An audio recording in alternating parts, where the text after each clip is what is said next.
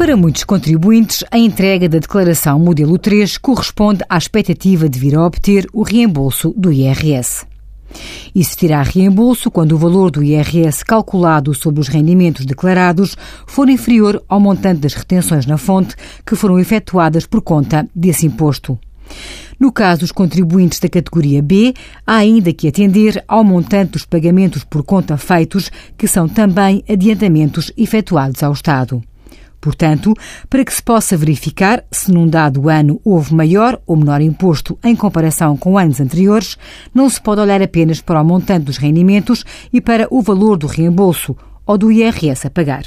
A nota de liquidação de IRS tem várias rúbricas que têm que ser analisadas para se perceber o que influenciou o cálculo do imposto, por exemplo, se num dado ano também obteve rendimentos que não ficaram sujeitos à retenção na fonte ou em relação aos quais o contribuinte dispensou essa retenção, provavelmente terá um menor reembolso ou até mesmo IRS a pagar. Envie as suas dúvidas para conselhofiscal.tsf.occ.pt.